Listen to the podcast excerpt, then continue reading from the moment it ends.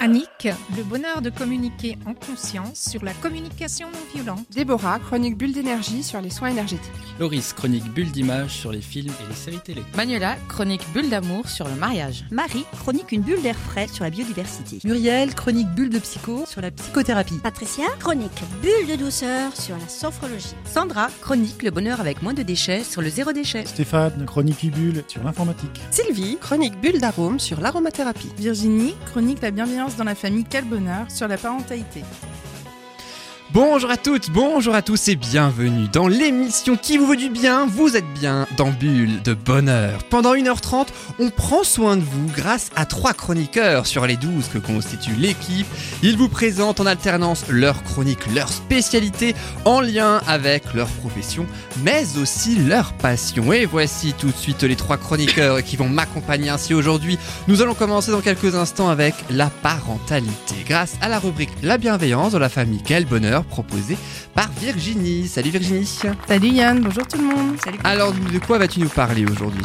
Alors aujourd'hui je voulais vous parler du toucher en fait, euh, qui pour moi est l'essence de la vie. C'est quelque chose qu'on a oublié, qui euh, ces, dernières euh, décennies est, est, parti vraiment aux oubliettes. Hein. Et je voudrais expliquer pourquoi c'est important euh, de la grossesse, à la naissance, pendant l'enfance, l'adolescence et même adulte. Évidemment, tout en rapport avec l'enfant, hein, naturellement. Oui. Euh, et ce sera dans moins de 5 minutes. Merci Virginie. Et puis juste après ta chronique, on parlera de films et de séries télé grâce à la bulle d'image de Loris. Salut Loris. Salut Yann, bonjour à tous. Alors dis-nous de quoi vas-tu nous parler aujourd'hui? Film ou plutôt série? On va parler de films avec un petit récapitulatif des Oscars. Les acteurs essentiellement, les réalisateurs, etc. Oui, et quelques petits aspects techniques.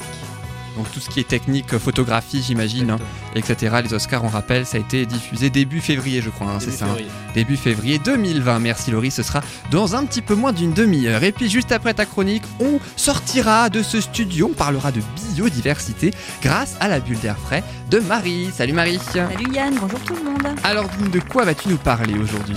Alors aujourd'hui, on va parler des batraciens, pardon. C'est pas facile à dire. voilà, le premier de la journée. euh, voilà, et en fait, euh, c'est euh, depuis un bon mois la période où euh, il y, a, y, a, vraiment l'accouplement qui se fait des, des crapauds essentiellement. Et en fait, je vais vous parler un petit peu de, des actions qui sont mises en place en Alsace, tout particulièrement pour les aider, pour euh, leur sauvegarde, parce que eux aussi sont impactés par la biodiversité et le changement climatique, etc. Et on va en parler dans trois quarts d'heure environ. Merci beaucoup Marie. Et puis à la fin de cette émission, nous parlerons musique, harmonie et même bien plus grâce à notre invité. Nous aurons le bonheur de recevoir Claude Herzley. Il est président de la Société de musique Ilienkopf. Il est aussi le vice-président des harmonies du Haut. Alors bulle de bonheur, c'est parti tout de suite dans la joie et toujours la bonne humeur bien sûr. Et je rappelle que tout ce qui est dit dans cette émission n'est que notre avis, nos propos et nos opinions à nous et en aucun cas ceux de la radio qui n'en est pas responsable. Alors Marie, Virginie et Loris sont donc les trois chroniqueurs aujourd'hui. Vous êtes déjà rencontrés tous les trois lors d'une précédente émission? Oui. Ensemble non. Mais Ensemble non, oui, mais, mais séparément oui. Séparément oui, hein, deux par deux en quelque sorte. Hein. Voilà, c'est euh, ça, si. en amoureux. ah bon, ah l'exclusivité, tiens. Non, je l'ai dit, ça elle, est. Elle est comme ça, Marie. Alors, les anecdotes croustillantes, c'est dès le début, alors c'est ça. ça mais on attaque tout de suite aujourd'hui. Soyons fous, soyons fous. D'accord, mais c'est intéressant. Toi, Marie, pas tu... au courant de tout. Moi, ouais. c'est ça. moi non plus, je te rassure. C'est des choses que j'ignore ici. Ah bon, ah bon? T'inquiète, on va te mettre au courant tout au long de cette émission. Notamment toi, Marie, tu vas nous parler des batraciens à la fin de cette émission. Ça, la biodiversité, toi, c'est plutôt une profession ou une passion? C'est vraiment une passion. Une passion. Très plutôt. longtemps et de, et, de, et de plus en plus en fait. Hein, quand on voit tout ce qui se passe et l'urgence de mettre pas mal de choses en place, euh, ouais, ça devient encore plus une passion et j'ai vraiment plaisir à, à, mettre plein de choses en œuvre euh, de mon côté. T'as beaucoup en Alsace des batraciens Alors l'Alsace c'est une des régions qui est les plus, enfin c'est la plus peuplée de France en, en batraciens. Essentiellement les crapauds. Alors il y a d'autres, il y a les grenouilles, il y a les tritons, etc. Mais les crapauds c'est quand même les plus, euh, ce qu'il y a de plus commun chez nous.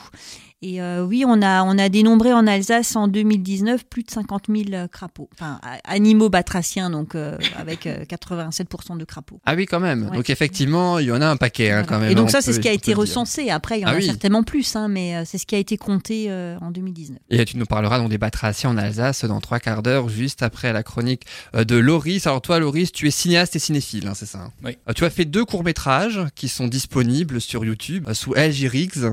Et puis euh, le troisième, toujours en gestation, comme ça. Chaque émission, je te pose la question. Et puis à chaque euh, émission, je sens que je vais avoir comme aujourd'hui la même réponse, c'est ça? C'est toujours la même réponse. Ça prend Toujours pareil. beaucoup Je de le sentais temps. tellement ni. hein. Si je pouvais Mais le ça faire demain, je le ferai demain. Mais Bah, ça avance quand C'est très même, long pour moi aussi, mais ça avance. Et c'est en bonne voie en tout cas. Et puis tu vas nous parler dans quelques instants. Alors des Oscars 2020, on le disait, c'était début février le 9. Euh, donc du coup, on va vraiment parler de tout ce qui est les personnes, donc les équipes techniques aussi à travers ces films, etc. C'est bien ça. hein. On va faire une, une petite analyse entre guillemets de quelques prix techniques, quelques Oscars techniques, et je vais expliquer certains qui sont peut-être un peu flous pour euh, pour les gens qui ne connaissent pas forcément euh, Les différentes équipes, professions. les différentes équipes et les différentes professions, sachant qu'il y en a beaucoup au cinéma. C'est vrai qu'il y a 200 personnes, je crois, à chaque fois qui travaillent dans un film. Ça hein, dépend le film, mais ça peut aller en- sur un plateau de tournage, ça peut aller de 50 à ouais, une centaine, 150, euh, même plus pour les très gros films. Oui, quand même. Et puis, euh, raison de plus aussi hein, pour pouvoir en parler et pour pouvoir davantage se familiariser avec toutes ces professions. Ce sera dans quelques instants. Juste après ta chronique, Virginie, toi, tu es accompagnante en parentalité positive. hein, c'est le terme exact. Oui, tout à fait. Depuis trois ans, c'est ça? Euh, oui, depuis 90, enfin, fin 97. hein. Euh, 97.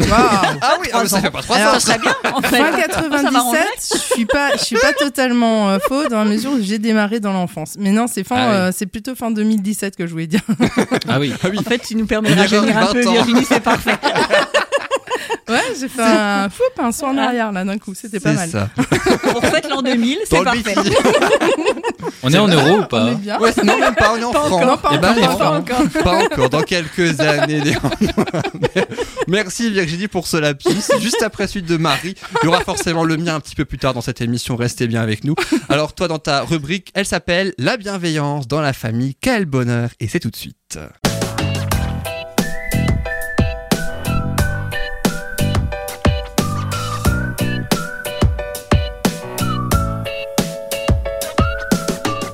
Alors, le toucher essence de la vie, c'est le nom exact de ta chronique d'aujourd'hui. Mhm.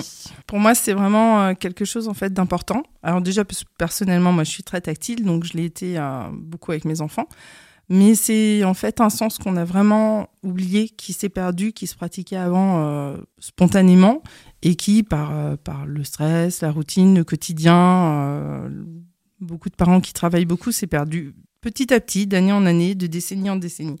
Et on s'est rendu compte en fait que euh, bah, le toucher, il nous permet vraiment de survivre. Alors, je vais vous poser une petite question à Marie et Loris. Vous allez prendre le temps de réfléchir pendant que je vais expliquer quelque chose. Vous avez Quatre 4 heures. Euh, On est connectés. Ah, vous étiez synchro. Ah ouais. C'est sorti. Il y, a a- il y a pensé des choses, apparemment, chose. il y a quelque chose. Ouais. Non, Ouais. mais 4 Ouais, heures, ça, ça, va être long. Moi, j'ai pas réagi, donc euh, il y a un truc. Ouais, ouais, apparemment. non, ouais, non, c'est vraiment le temps que j'explique, en fait, euh, une expérience qu'il y a eu euh, dans les années 1940. Mais moi, je pas voudrais... 97 que tu- non, là, je remonte encore plus loin. C'est pour ça que je me suis perdue peut-être avant. Mais euh, non, moi j'aimerais que vous réfléchissiez à finalement, en, en- dans vos souvenirs d'enfance, ça peut être la petite enfance, enfance, adolescence, quel jeu, quel moment où il y avait du, un contact par le toucher avec vos parents ou avec frères et sœurs, peu importe, mais quelque chose qui était agréable. Donc je vous laisse réfléchir et je vais expliquer pourquoi c'est au-delà de juste en fait agréable, mais c'est essentiel. Donc en 1940, il y a un psychanalyste euh, qui a eu envie de créer une étude. Et du coup, finalement, il voulait savoir si le fait de laisser un enfant sans contact physique aurait une répercussion ou non. Parce qu'on voyait bien qu'il y avait énormément de décès pour les enfants qui étaient hospitalisés, pour les enfants qui étaient abandonnés aussi, hein, qui étaient dans les orphelinats. Du coup, en fin de compte, il a fait une étude sur deux groupes euh, de nouveau-nés. Le premier, c'était dans un orphelinat où les bébés étaient plus ou moins coupés en fait du monde dans leur berceau et où une seule infirmière devait s'occuper de sept enfants. Le second, c'est le second groupe, c'était dans un établissement semblable situé dans une prison, mais là, la mère prisonnière pouvait prodiguer chaque jour à son enfant soins et affection, et où les enfants pouvaient aussi observer d'autres enfants et le personnel durant la journée. Pendant cette étude, dès la première année, il y a eu une différence en fait. Les performances motrices et intellectuelles des enfants de l'orphelinat avaient pris un grand retard comparativement à celles des enfants qui étaient en prison. même si on pourrait se dire que c'est terrible. Mais le lien avec la maman, le fait de voir d'autres personnes, mm. ouais, c'était vraiment essentiel. Ils se montraient également moins curieux, moins enjoués, et ils étaient plus sujets aux infections. Durant la deuxième et troisième année, les enfants qui sont élevés par la mère en prison, ils ont un développement comparable à ceux élevés en fait dans une famille normale à la maison. Ils parlent, ils marchent avec assurance. Alors que les enfants qui étaient dans l'orphelinat, donc je rappelle avec une seule personne pour s'occuper des sept enfants et qui du coup étaient longtemps bah, livrés à eux-mêmes, hein, il y a seulement deux enfants sur 26 qui étaient capables de marcher et de bredouiller quelques mots. Ils se sont rendus compte à partir de là que le contact physique, le fait d'être pris dans les bras, d'être regardé, d'être touché, c'était essentiel à la survie. Il y a moins d'enfants qui mouraient à partir du moment où il y avait plus de personnes pour s'en occuper. Et c'est quelque chose qui a eu, euh, voilà, ils ont eu envie de le développer. Donc il y a eu plein, plein d'autres études aussi hein, après. Mais c'est quelque chose qui a été remis aussi au sein des crèches, des hospices, des orphelinats, prendre conscience que l'enfant c'est vraiment une personne, c'est pas juste un bébé, il va survivre si on lui donne les premiers soins, il va survivre si on le nourrit. S'il n'y en a pas, il se laisse mourir. Donc dès l'enfance, dès, sa naissance et même dans le ventre, l'enfant il a vraiment besoin en fait de liens. C'est quelque chose qui est inné en nous. On s'en rend peut-être pas forcément compte. Certains disent oui, je suis pas tactile. C'est pas forcément d'aller vers les gens et de toucher tout le temps tout le monde. Moi, je suis pas du tout tactile, par exemple. Voilà. Je supporte pas qu'on me touche. Qu'on te touche. Pourquoi Ou même moi toucher les gens. Je... Ouais. Pourquoi Il y a quelque chose derrière ou je sais pas C'est mon heure de psychanalyse. oui, c'est ça. Alors dis-nous tout. Alors, dis-nous tout. Allonge-toi, En J'avais deux ans. En fait, c'est pas pour dire c'est l'émission du une heure et demie. c'est qu'on s'intéresse à un patient. C'est à toi aujourd'hui. C'est la chronique. Le chroniqueur passe. Ah mais tel cobaye aujourd'hui. J'ai une explication très simple. Je suis hypochondriaque, donc forcément, j'aime pas qu'on me touche et j'aime pas toucher. Ah oui, effectivement. Le fait d'avoir peur finalement de. Ok. Ouais, mais là, il y a une raison. Oui. Oui, je sais pourquoi, mais. Pourquoi des fois, Virginie, il n'y a pas toujours de raison? Non, si, c'est le fait qu'il en ait conscience. Il y a des personnes qui vont pas forcément s'en rendre compte. Il y en a d'autres mm. qui sont hypersensibles. C'est-à-dire que euh, moi, personnellement, s'il y a quelqu'un qui vient, euh, et ça arrive souvent d'ailleurs, des amis à moi qui en hiver ont un super manteau ou un super pull en laine, c'est une catastrophe quoi. Moi je fais le câlin mais je lève les mains hein, parce que mes mains si elles touchent la laine, je, je supporte pas ça en fait. Il y a des personnes qui ont une hypersensibilité aussi donc toucher l'autre ou être touché, bah, ça peut être désagréable. Et c'est pour ça qu'après c'est chouette de faire tout un travail hein, euh, bah, avec les enfants quand je viens au sein des classes, c'est qu'on respecte quand l'enfant dit non. Et ça, c'est vraiment essentiel pour que lui soit prêt à accepter de masser un copain, à accepter de recevoir un massage. C'est vraiment quelque chose qu'il faut euh, garder à l'esprit, c'est qu'on ne peut pas forcer. Non, non, le respect du corps euh, est essentiel. Même si, c'est quelque chose d'important, après, il y a d'autres outils aussi pour quelqu'un qui n'aime pas le toucher.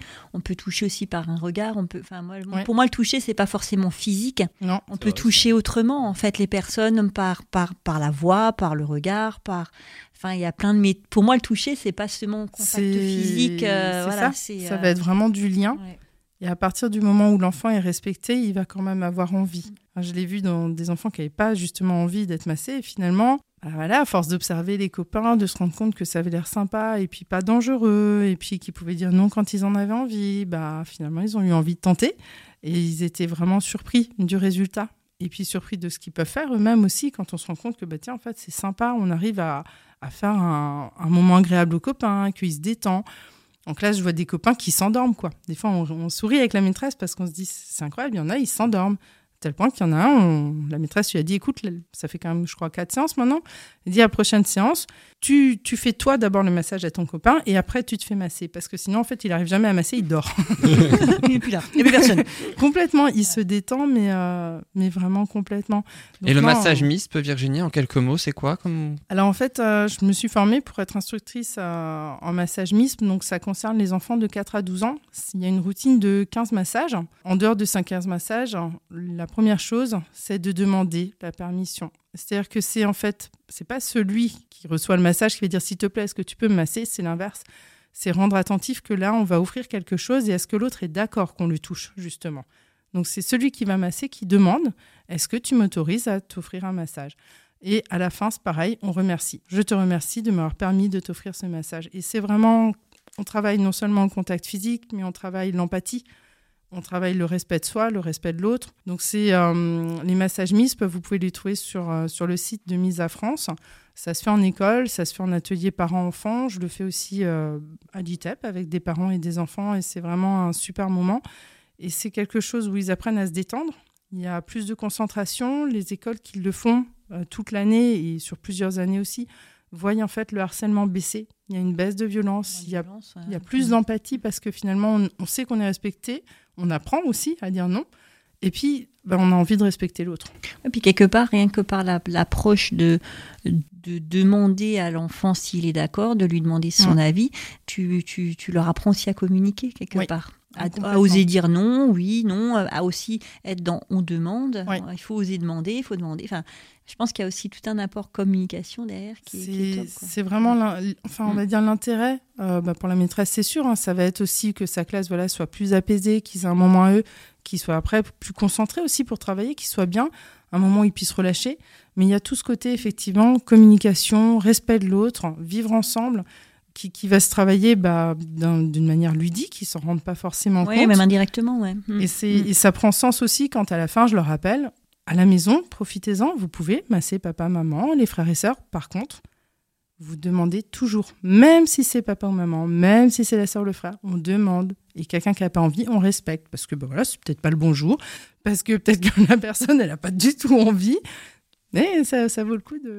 Apprendre de aussi à, avoir apprendre un refus, hein, apprendre à avoir un non Oui. aussi. Bah non, j'ai pas envie. euh, c'est d'accepter aussi ce non. hein, Et ça, part, hein. ouais, et ça, ça se travaille. Parce que pour certains, c'est difficile. Un non pourrait être vécu comme un tu ne m'aimes pas. Ouais, c'est ça. ouais. Et c'est vraiment toute cette approche aussi qu'on travaille à travers le toucher. Alors c'est vrai qu'on parlait de, du contact physique. Effectivement, heureusement, il n'y a pas que le contact euh, physique proprement dit. Mais euh, pendant la grossesse, l'autonomie se fait maintenant de plus en plus depuis des années. C'est quelque chose qui est génial. Il y a le pot à pot, l'allaitement. On a euh, des façons de porter euh, où on parle aussi de l'occiput, du sacrum. C'est vraiment un portage qui est particulier et on le sait qui est bénéfique à l'enfant. Donc il y a tout ce qui est cododo. Alors euh, ça, il y a les pour, il y a les contre, mais quand le bébé est à côté du lit des parents, on sait que voilà, il n'y a pas de, danger, comme ce qui peut aussi être craint, à juste titre malheureusement des fois. Mais c'est essentiel de répondre aux besoins de l'enfant. Tout ce qui est câlin, caresse, ça je dirais que tant que l'enfant il est d'accord, bah, c'est des moments qui sont merveilleux. Les massages, le bain, le change. hein. Euh, Il y, il en a qui m'ont dit, euh, bah, moi j'ai mon bébé, mais je sais pas euh, ce que je peux échanger avec lui. Bah, finalement, ça se fait petit à petit euh, par tous ces moments-là. Alors, est-ce que maintenant vous avez votre réponse dans votre souvenir d'enfance? 4 heures après. 4 heures après. Les 4 heures sont écoulées. Déjà, Alors, attends, vas-y. on est là en 2000, on était en 97, ça fait 3 ans. c'est pas 4 heures, c'est 3 ans. Alors, Ah. une réponse peut-être. Euh, Allez, vas-y. Non, comme ça, j'ai réfléchi, mais j'ai pas. Je, je sais pas pourquoi, j'ai pas beaucoup de souvenirs de mon enfance. Ouais. Vraiment de ma petite enfance, euh, j'ai pas beaucoup de souvenirs, mais Mais à l'inverse, ça peut être un souvenir, sinon effectivement désagréable, comme tu l'expliquais avant, parce que. ça, alors là, je te fais la liste. Le- alors. Il avait un frère, il était terrible, Ça m'étonne pas. il le violentait tout le temps, enfin bref. J'ai pris des maraves dans la tronche, bref. C'est ça. ouais. Je salue ton frère. hein, À ma mère aussi, d'ailleurs. Mais moi, en fait, moi, j'ai, mais moi, j'en ai plein parce que bah, j'ai, j'ai, ouais, j'aimais bien. Moi, j'étais, quelqu'un- je suis très, je suis très tactile encore aujourd'hui. Et en fait, je cherchais toujours le contact chez mes parents, chez mon frère. Donc, on était toujours, euh, voilà, à échanger plein de choses. Et un des souvenirs que j'aimais toujours bien, c'était soit mes parents, soit mes grands-parents. C'était le, le jeu du, du dada, tu sais, du cheval quand on Ouais. est sur les genoux et euh, ils font sauter les genoux Ouais. et puis basculer. Et en fait, t'es vraiment en contact euh, complet parce que t'es assis sur la personne. Il y a le contact avec les mains quand ils te font basculer. Enfin, voilà, c'était plus dans le mode ludique aussi, mais, euh, Mais voilà, ça, moi, ça je- reste ouais, un ouais. contact. euh, Puis il y a une confiance aussi. Ouais. Et puis avec mon Et, frère, euh, quand on partait euh, à l'école, on se donnait toujours la main. Et on avait une proximité très forte, quoi. Et, euh, Moi, je changeais de trottoir. ouais. Chacun ses rapports. bah hein, écoute, je- euh, voilà quoi. Mais, mais ouais, non, moi j'ai chose. énormément de souvenirs positifs euh, de contact et ouais, je suis quelqu'un Ouais. de très tactile encore aujourd'hui. hein. Ouais, et c'est vrai que c'est c'est vraiment un message que j'aimerais faire passer euh, parce que dans la parentalité positive, on travaille beaucoup le lien. Donc voilà, le toucher, ça en fait partie. Je, propose aussi des ateliers complicité et détente, c'est pour les 0-3 ans. On parlait du MISP pour les 4-12 ans, mais il y a le minimisme pour les 2-4 ans. Le Il MIS, existe c'est programme massage à l'école. Hein, ça, Oui. le- Alors, c'est à l'école, mais c'est atelier parents-enfants aussi. C'est-à-dire qu'en Ah oui. fait, ça Mm. s'applique aux deux. Donc, on peut travailler, ça va être des massages météo euh, qu'ils aiment beaucoup aussi. Il y a les activités kinésitactiles aussi qu'on peut faire. Donc, ça, c'est très ludique, ça peut être dynamique, euh, ça peut être aussi pour les apprentissages à l'école. Et puis, euh, dans les ateliers parents-enfants, ça va être, voilà, réapprendre, se découvrir autrement. Euh, à l'ITAP aussi, par exemple, ça permet à certains enfants peut-être justement de reprendre confiance dans ce qu'ils peuvent faire euh, dans leurs mains. Et, moi, j'ai eu un, jeune garçon à un moment donné, quand euh, je lui montrais comment faire, parce qu'il voyait que sa maman, ça lui faisait mal quand il le massait. Je lui ai dit, mais regarde, si tu fais comme ça, tu vois, c'est plus doux. Et du coup, il l'a fait. Il, s'est retourné, il m'a regardé, il me fait, oh, mais je peux faire quelque chose de doux avec mes mains? Parce que mes copains ils disent toujours que je suis, je suis trop force, je fais mal, mais là je peux faire quelque chose et j'ai trouvé ça mais ouais fabuleux quoi ça vaut le coup. Franchement, c'est des super moments. Donc, ouais profitez-en tant que c'est possible. Et puis, comme dit, il y a plein, plein d'ateliers qui existent. Et, et puis, les enseignants, bah, renseignez-vous sur les massages MISP et d'autres choses. Et tu as parlé aussi de l'association MISA. Mhm. En quoi ça consiste, en quelques mots, cette association Alors, en fait, MISA France, c'est eux qui, qui organisent hein, finalement toutes les formations pour le MISP, le mini-MISP, euh, les activités kinétactiles aussi. Il y a une jolie phrase, en fait, qui vient de là-bas c'est que tous les enfants vivent l'expérience positive du toucher sain et nourrissant tous les jours partout dans le monde. Et c'est vraiment leur objectif, c'est que ça se répande un maximum pour que justement les enfants grandissent en sécurité en fait. Parce que dans, dans ces massages-là, c'est vrai que je l'ai pas précisé, mais on reste habillé, il y a que certaines parties du corps qui sont touchées. Euh, c'est évident, hein, il y, a, y, a, une partie des parties intimes, on n'y va pas, le massage se fait dans le dos, euh, on va surtout pas de côté parce que bah voilà, même si c'est des petites filles, à un moment donné elles sont jeunes filles et c'est important aussi qu'elles comprennent que c'est leur corps et qu'on peut pas aller comme ça. Donc non, il y a beaucoup, beaucoup de respect et c'est aussi ça qui me parlait. Puis l'association Mise à Franc, le site internet www.misa-france.fr pour plus d'informations. Merci beaucoup Virginie pour ta chronique. La bienveillance dans la famille, quel bonheur. C'est bien, on a parlé de bienveillance dès le début de l'émission. Moi je dis, on a parlé de tendresse aussi à un moment. C'est voilà, c'est magnifique. Maintenant on va parler meurtre et sang. C'est super, c'est super. Quelle transition. Film de Tarantino. Quelle transition. Ah, c'est du toucher aussi. oui. Aussi. Différemment. Différent. oui, pourquoi pas. Dans quelques instants, ce sera ta chronique, Loris, ta bulle d'image. Quentin Tarantino, qui était nommé d'ailleurs aux Oscars 2020. Si tu dis tout maintenant, j'ai pas rien à faire après. Ah, mais non, je dis pas tout, t'inquiète. Je dis pas que l'Oscar du meilleur film. Non, 99,9%. Mais... C'est ça, voilà. Comme ça, t'as 12 minutes pour faire le 1% restant. Voilà, c'est magnifique. Je vais vous parler du toucher tout de suite. Alors, le toucher.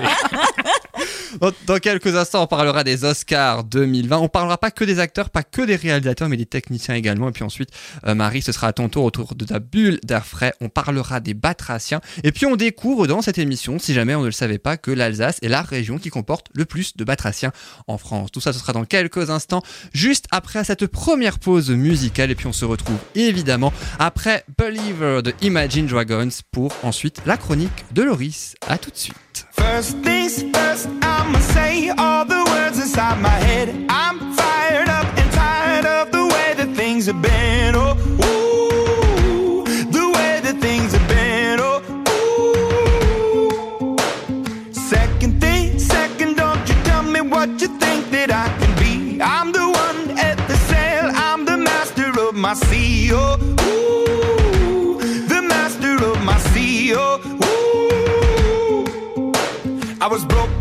a young age, taking my soak into the masses, writing my poems for the few that look at me, took to me, shook at me, feeling me, singing from heartache, from the pain, taking my message from the veins, speaking my lesson from the brain, seeing the beauty through the.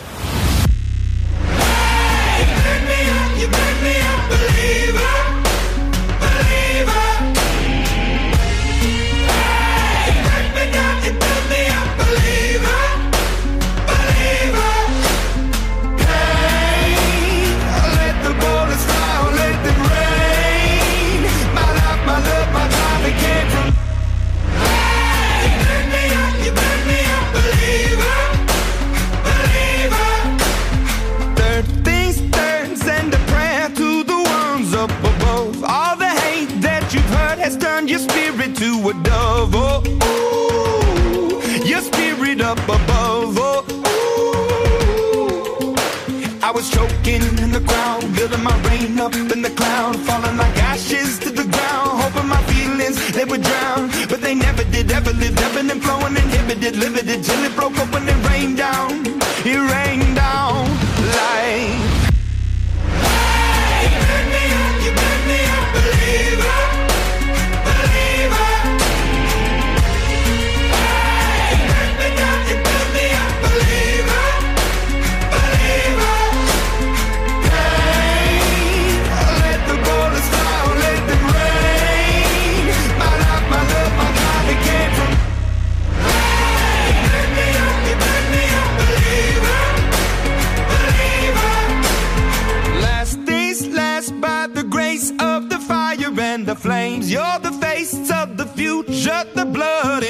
veins, oh, ooh, the blood in my veins, oh, ooh. But they never did, ever lived, ebbing and flowing, inhibited, limited, till it broke when it rained down. It rained down like.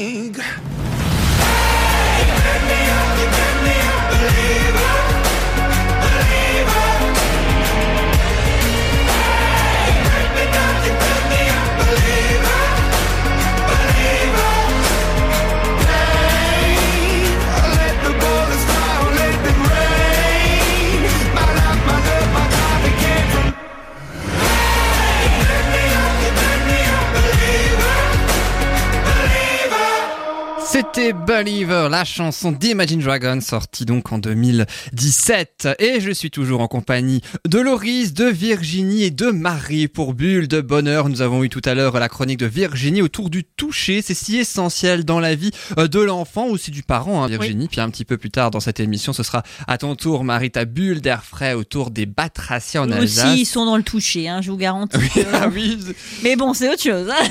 un, un toucher comme les humains ou différent Différemment quand même, je pense. Ils s'agrippent, hein, mais Ah oui. quand Quand ils s'agrippe. s'agrippent, ça s'agrippe. c'est- ils, ils se tiennent et il n'y a plus rien qui bouge. hein. Moi je dis en teaser de ta chronique, il n'y a pas mieux. C'est sympa genre de- Et la transition est quand même rude parce qu'on passe quand même des batraciens à la chronique de Loris.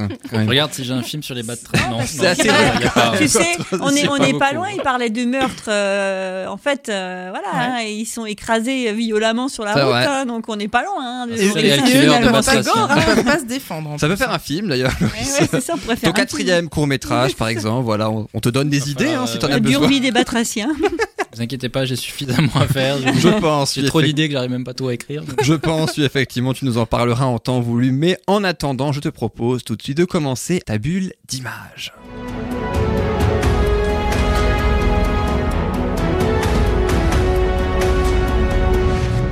On va donc parler en ce moment des Oscars 2020 qui se sont déroulés un petit peu plus tôt que prévu le 9 février 2020, Loïs. Oui, c'était un petit peu plus tôt, euh, début euh, février. Ça s'est déroulé au théâtre Dolby de Los Angeles. Et euh, ça récompense évidemment les films sortis en 2019. Est-ce que vous avez suivi un petit peu les Oscars? Vous avez eu quelques échos ou pas? Non, j'ai hâte de t'écouter. Pas du tout. Moi, j'ai suivi les, je suis les Oscars des jeux de société, mais pas du film. Oui, je- c'est un nom aussi. Ah, parce que ça existe? Ouais, oui, les As d'or. Là, il y a ça, actuellement les As d'or qui se jouent. J'avais déjà entendu euh, parler voilà. de ça aussi, Mm, ouais. Donc moi, je suis ça, mais pas. Tu es une grande fan des jeux de société, hein, ça, Marie, hein, c'est exactement. pour ça. voilà. Et là, ça, ça a lieu à Cannes aussi, hein, au- au Festival de Cannes, il y a les As d'or. Voilà. Et le premier film euh, dont je vais parler, c'est Le Toucher de Virginie. Dit comme ça, c'est bizarre. Elle- J'ai j'ai lu un bug dans ses yeux, elle y a cru. Ouais, Non. ça serait pas mal. hein. On va parler. C'est vrai que excuse-moi- c'est bizarre, je te Excuse-moi. Virginie, mais on va parler d'un vrai film. Sans plus attendre, commençons avec l'Oscar donc du meilleur second rôle masculin. Ouais, je vais vous faire deviner, c'est très simple. Si je vous dis entre autres Seven, Fight Club, Inglorious Basterds, Ocean Eleven ou encore Mr. and Mrs. Smith. La Vous tête me me vient répondez. bien, mais plus nom. Oui, il n'y a pas que la tête qui te vient à mon avis. Oui, oui, oui, oui. Euh, Ouais, ça, ça s'appelle un trou de mémoire. Vous le connaissez tous. Hein. Ah oui, ça, c'est ça, ouais. c'est l'âge, mais faut pas le dire. On est en Tu- tu viens de le dire. 1997, tout va bien. On est en 97. Il est donc commencé- très jeune. Il a commencé sa carrière en 1997 Euh, non. Ah voilà. En fait, Bah. Seven, c'est pour c'est ça que Virginie ne le connaît 2000, pas. 97, Seven, non, 98, c'est ouais, non c'est enfin non, c'est C'est début vieux. 2000, c'est Ouais, 2002. ouais, mais c'est pas Mais loin. c'est vieux quand c'est même, ouais. C'est c'est- c'est c'est c'est quand même. hein. Et encore, j'ai ouais, j'ai un doute quand même. J'ai un doute. Moi, il est- 80, il est vieux. ouais, 90. Les paris sont le vrais. film est vieux. Le nom Euh, Non, ça veut pas. J'ai Brad Pitt, mais c'est pas. Mais c'est Brad Pitt. Je voyais sa tête. Ouais, ouais, c'est ça. Moi, je voyais la tête, mais plus le nom, tu vois. Brad que la tête. ouais. Et J'avais un Seven- doute, mais. euh, Seven est sorti en 1996 en France. Tu vois, j'étais pas loin quand j'ai dit Ouais. 97. Hein, au- Quand Virginie voit le corps de Brad Pitt, elle, Elle veut a envie de le toucher, ça c'est sûr. Le massage. Ah, ça dérape, ça dérape. Non, pas Brad Pitt, pas- non. ça non, pas de Brad, pas de Brad Pitt. c'est Ce serait qui alors plutôt Virginie? Elle, elle est très honnêtement, c'est mon chéri qui m'aime pas. C'est un acteur formidable. Ouais. Oui, ouais, ouais, ouais, ça me va bien. L'Oscar du meilleur mari d'ailleurs. C'est ça, en fait. Non, faut faut pas lui rajouter, dire, faut faut pas lui rajouter dire. un Oscar. C'est Et ça. donc évidemment c'est Brad Pitt qui obtient là son premier Oscar en tant qu'acteur. Et oui, il en avait déjà reçu un en tant que producteur. Et après 30 ans de métier, il avait déjà eu trois nominations. En 96 pour L'armée des douze sin- singes, en 2009 pour L'étrange histoire de Benjamin Button et en 2012 Un film extraordinaire. pour Le Stratège. Il reçoit donc sa première récompense comme acteur dans le film de Quentin Tarantino, Once Upon a Time in Hollywood, Ah où il partage l'affiche avec Leonardo DiCaprio qui était nommé dans la catégorie meilleur acteur mais ne l'a pas obtenu car c'est pour son rôle d'Arthur Fleck que alias le Joker, c'est Joaquin ah bah Phoenix qui, a été, euh, qui a été euh, récompensé pour le meilleur acteur. Il décroche ainsi sa première statuette avec son film Le Joker de Todd Phillips qui a cartonné euh, au box-office. Merveilleux comme film. Tu l'as vu aussi ah ouais. Ah vu le Joker Et, ah, il mérite vraiment pleinement euh, son, son, Oscar. Ah oui, l'interprétation. Euh, extrêmement bien joué. Le film, j'ai entendu, j'ai entendu beaucoup de bien sur le film. Je l'ai vu aussi. J'ai entendu beaucoup de bien sur le film. Moi personnellement, j'ai beaucoup aimé le film.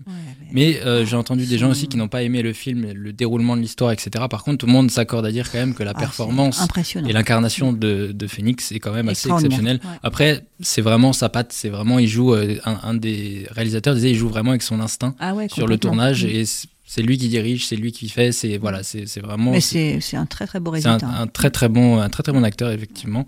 Et en plus, dans la catégorie euh, meilleur acteur, il y avait quand même du lourd en face. Il y avait Antonio Banderas, DiCaprio, Adam Driver, encore Jonathan Price. Et chez les femmes, on va parler un petit peu des femmes évidemment.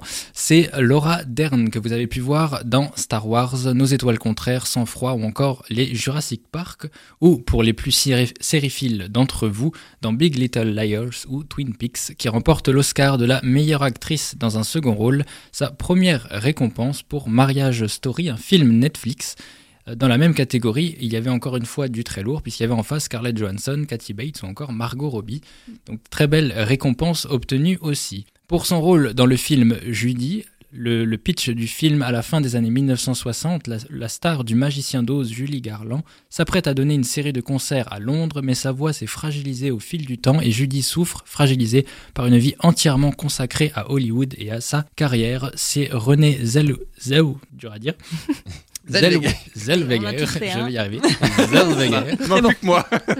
René, René avec deux E, évidemment, c'est une femme. Zellweger, Zellweger. Zellweger. Non, bah non, je ne le lâcherai pas. René Zellweger. René, René, c'est tout. René, c'est bien. C'est la bonne René qui, qui remporte sa première statuette pour meilleure actrice. Il y avait encore une fois en face Scarlett Johansson qui était nommée pour meilleur euh, second rôle et meilleure actrice. Elle n'en a eu aucun. Et encore une fois, euh, Charlize, Charlize, du mal avec les prénoms aujourd'hui, il y a un problème. Charlize Theron, entre autres, qui était en face. Ensuite, pour le meilleur scénario adapté, c'est le néo-zélandais Taika Waititi. J'adore son nom personnellement. Je vois pas du tout, moi. C'est pas le plus connu. Peut-être que si tu voyais sa tête, peut-être, je sais pas. Mais moi, les euh, têtes plus que les noms, j'avoue. Oui.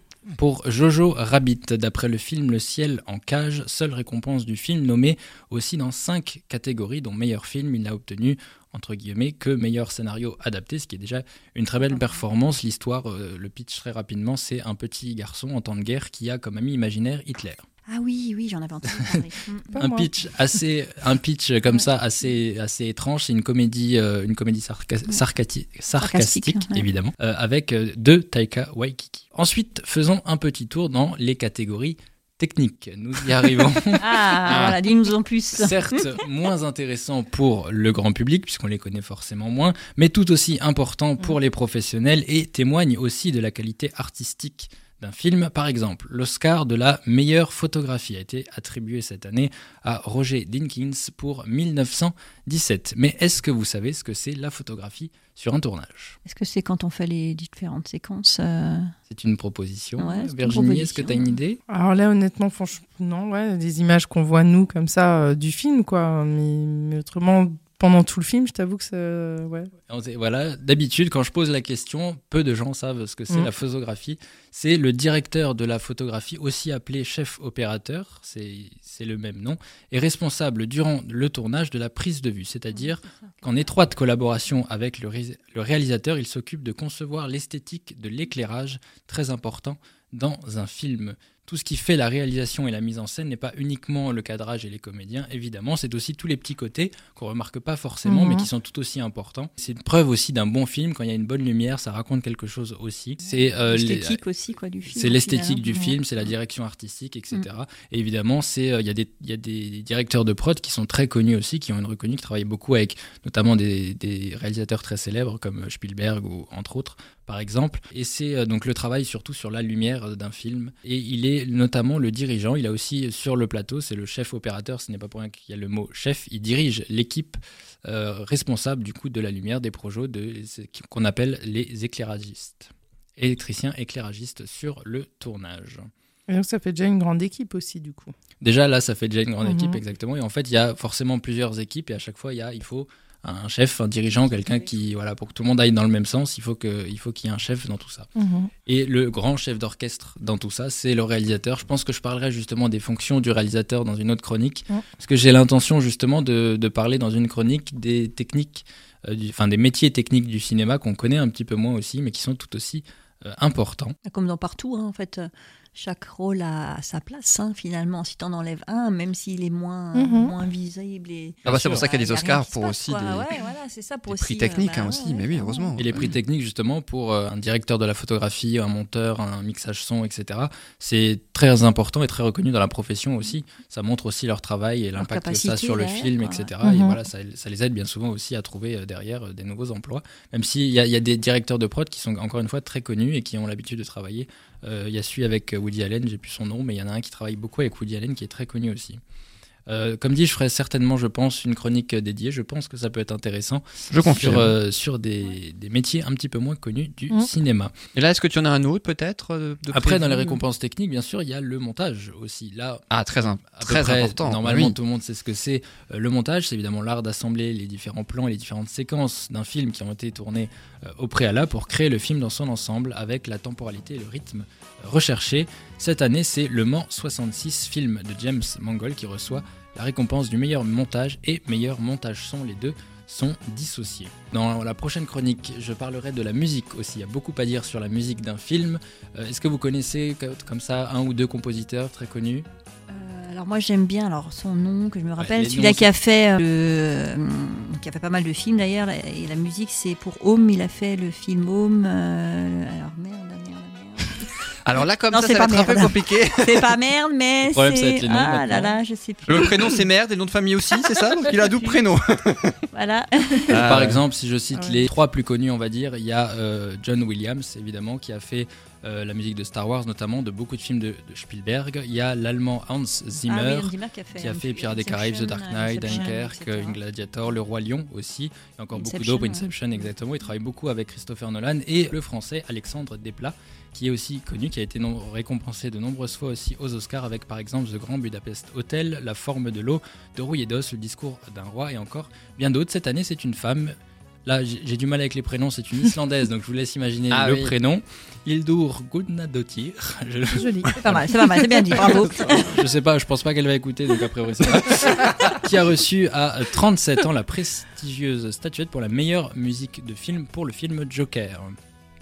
Et ensuite, meilleur film international. On espérait tous une victoire de la France avec Les Misérables qui étaient euh, nominés, mais on peut pas toujours ramener la coupe à la maison. Eh les non. amateurs de foot Eh aussi que je suis. Euh, cette année, on n'avait pas beaucoup de chance entre guillemets parce qu'il y avait du lourd, du très lourd en face, notamment un certain monsieur, un Coréen du Sud avec Parasite. C'est le film de Bong Joon-ho qui a remporté l'Oscar du meilleur film international, mais pas que, puisqu'il a remporté également le meilleur scénario original, meilleur réalisateur et meilleur film, c'est-à-dire Ah oui. tout simplement les plus prestigieuses Prestigieux, récompenses euh, des Oscars. À noter quand même qu'il est le nouveau, enfin c'est pas un record vraiment, euh, mais il a euh, égalé le record d'un certain Walt Disney qui a détenu, qui détenait ce record en 1954 en remportant 4 Oscars dans la même soirée. Pour avoir vérifié, la personne qui a fait la musique du film Home, ne serait-ce pas Armand C'est Amar ça, voilà, exactement, moi j'adore.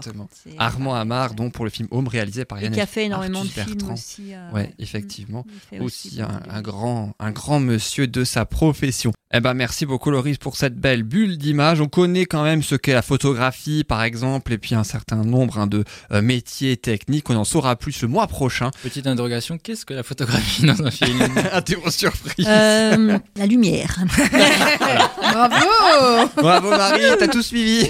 Évidemment, c'est un petit peu plus complexe oui, que ça, mais, mais, mais oui, simplifié. Ah Oui, oui, euh, ouais. J'avais que 30 Oui, secondes, la chronique est finie. Donc, Moi, j'avais 12 minutes et j'ai pas réussi. Ah, donc. tu vois, alors, euh, tu vois, en 30 secondes, Ça va très, très excuse-moi, mais. Et t'as même fait 14. Merci beaucoup Loris pour cette belle bulle d'image. On te retrouvera évidemment le mois prochain pour... Et on parlera de Bang Joon-ho du coup. Dans quelques instants, ce sera à ton tour, Marie. On parlera des Batraciens après euh, Once ça. Upon a Time in Hollywood, par exemple, les films de Tarantino, euh, entre autres. On parlera donc des Batraciens en Alsace. Et puis ensuite, ce sera au tour de notre invité. On parlera de musique et d'harmonie également grâce à Claude Hertley, président de la Société de musique Iliankov. Tout ceci C'est juste après la prochaine pause musicale, un tout nouveau titre, ça s'appelle Comme un voleur de Madame Monsieur, ici de leur deuxième album, avec Jérémy Frérot également.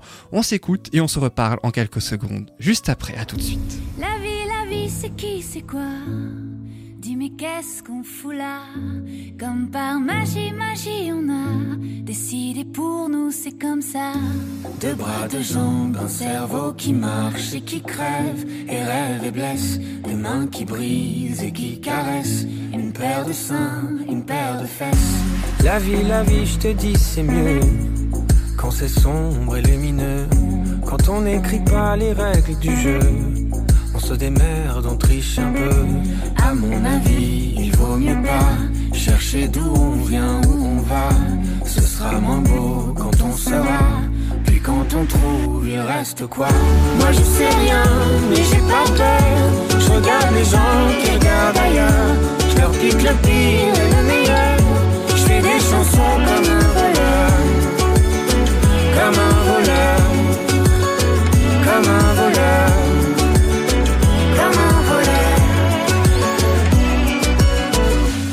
La vie, la vie, c'est con parfois. Quand sans raison, sans blabla, ça prend ce qu'on aime et nous laisse là, avec nos questions sur les bras. Mais d'où ça vient, ces coups du sort C'est quoi ces bails avec la mort? On pourrait peut-être se mettre d'accord. C'est toi qui restes et moi qui sors. La vie, la vie, c'est trop bizarre. C'est la plus chelou des histoires. Pensée par permet tout À mon avis, faut pas lutter Quand c'est pas toi qui jette les dés Ce serait moins beau si on savait y aurait plus grand chose à rêver.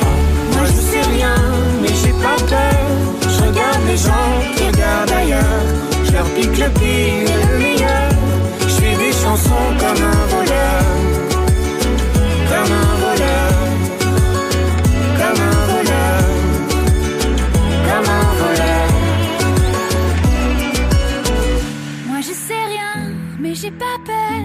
Je regarde les gens qui regardent ailleurs.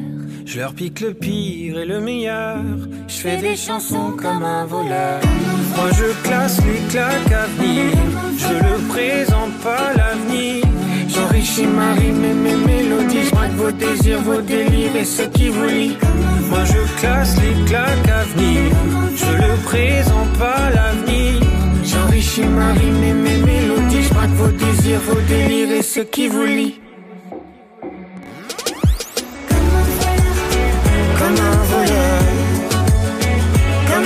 love.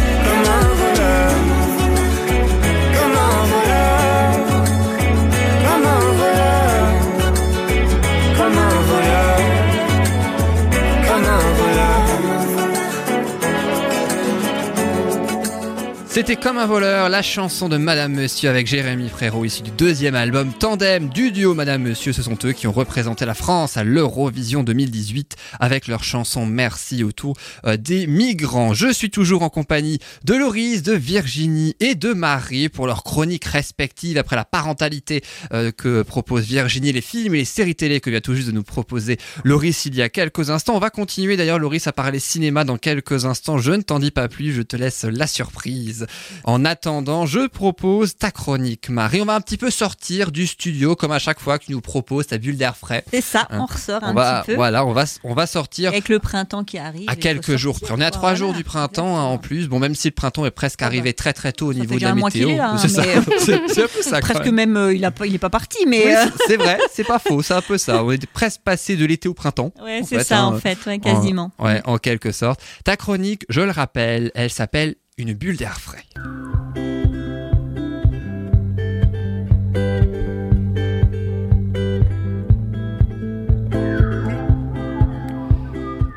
Alors Marie, tu nous disais en tout début d'émission que l'Alsace était la région où il y avait le plus de batraciens en France. Tu vas donc euh, intégralement consacrer ta chronique aux batraciens ici chez nous en Alsace. Exactement. Alors, pourquoi Parce que en fait, euh, je trouve que c'est très important d'en parler. Alors moi, j'ai euh, j'ai- commencé à baigner dedans il y a un mois, donc euh, on a on a lancé la, la, la campagne 2020 de, de de ramassage entre guillemets des, des crapauds. Alors avec beaucoup d'avance parce que le printemps, comme on disait, a démarré vraiment en, en avance. Donc on a eu trois semaines d'avance hein, sur les années normales. Ouais. En fait, on a eu des températures de, au mois de février de 16, 15, 16 degrés. euh, et la nuit, euh, ben, souvent, on descendait même pas en négatif. hein. donc, euh, euh, pour eux, ben, les Supporte or- le froid alors en fait, euh, le, le crapaud euh, se met en, en repos complet euh, en hiver, hein, donc il bouge pas. Et dès qu'il y a les premières températures, les températures qui remontent, hein, quand il commence à faire plus clément, eux, leurs hormones se mettent en fonction et donc euh, il y a ce qu'on appelle la période des amours. Donc c'est de l'hibernation? C'est une sorte d'hibernation, ouais. ouais, ouais. Ils sont vraiment, euh, voilà, ils sont, euh, ils sont euh, complètement à l'arrêt. Alors, avant, avant de de- d'expliquer un peu plus, j'ai euh, quelques questions à vous poser. Allez, so- vous êtes prêts? C'est parti. Presque. Oh, c'est pas. Oula. Si Peut-être si on embrasse le crapaud, il se transforme en Brad Pitt, qui sait, mais. euh, Ah. Je crois que ça marche que dans les comptes. hein. Ouais, mais ouais, malheureusement, ma foi. Non, alors la première question, euh, c'est savez-vous, en fait, derrière les batraciens, qu'est-ce qu'on y met derrière batraciens? Qu'est-ce qu'il y a derrière comme, comme, comme type d'animaux euh, derrière les batraciens Les crapauds. Les crapauds, Les grenouilles. ouais. Les grenouilles. Et voilà. Salamandre, Ouais, je t'avoue. Salamandre, triton. Salamandre, triton, exactement. Mon frère. Aussi, aussi, peut-être. Et il s'en prend plein la poire. hein. Mais effectivement, alors il y a, y a- en, en Alsace, il y a environ 18 espèces hein, de, de batraciens.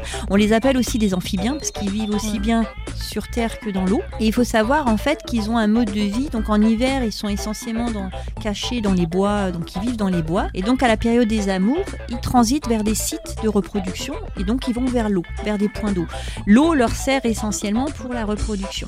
Et où ils se rencontrent. C'est leur site de rencontre. C'est leur site de rencontre, c'est ça. C'est pas mythique, c'est pas beau. mythique, c'est étang.com ou étang.com, euh, euh, voilà, c'est voilà. Écoute, hein, après un tout, petit verre et ouais, plus voilà, affinité, verre, plus euh, affinité, euh, voilà. Et puis ça donne, d'eau et- ça donne des, des petits tétards, c'est super. ça, c'était une des questions. La deuxième question, c'est quelle est la différence entre un crapaud et une grenouille? La fameuse question. Le crapaud, c'est plus gros, je crois. Non? Pas forcément. Pas forcément. Le pire, c'est que je le sais. C'est ça qui est terrible, c'est que ça me revient pas. Et pourtant, il y a plusieurs ouais, choses hein, qui ouais. différencient le crapaud de la grenouille. Les enfants m'en voudraient. Je vous donne- travaillé. je vous donne des petits indices. Le- Leur manière de se déplacer, premièrement. Ah, il y en a un qui saute peut-être et pas l'autre. Par contre, lequel? Le crapaud saute. La grenouille Non, la grenouille saute et crapaud marche, exactement. Ouais, marche. Voilà. Ensuite, c'est leur, leur, leur, leur, euh, leur aspect, leur, leur physique qui va être différent. Ouais, C'est une ouais. couleur différente ou- Alors les couleurs, oui, certes, sont différentes, mais après au niveau le- de la peau, ouais. c'est différent. Le crapaud, on a, enfin, en image comme ça, on le voit plus avec, euh, certains diront des verrues, des choses qui Ouais, sont pas très très euh, agréables très- à voir. Alors le crapaud est verruqueux et sec, Mhm. alors que la grenouille est lisse et humide. Voilà. Donc ça, ça permet aussi de, de faire la différence. Après, c'est sûr que les couleurs, le crapaud va être dans une couleur très terne, alors que les grenouilles peuvent avoir, suivant l'espèce, des couleurs plus Ouais. vives. Donc ça, c'est ce qui permet de les différencier un petit peu. et C'est intéressant de savoir. Donc le crapaud marche. Mhm. On a toujours cette idée qu'il saute, Donc effectivement, si ça mais saute, non. c'est un- une grenouille. Si ça saute, c'est une grenouille. C'est pas mal. ça. Le crapaud marche. Donc, euh, donc voilà un petit peu rapidement sur les, sur les espèces.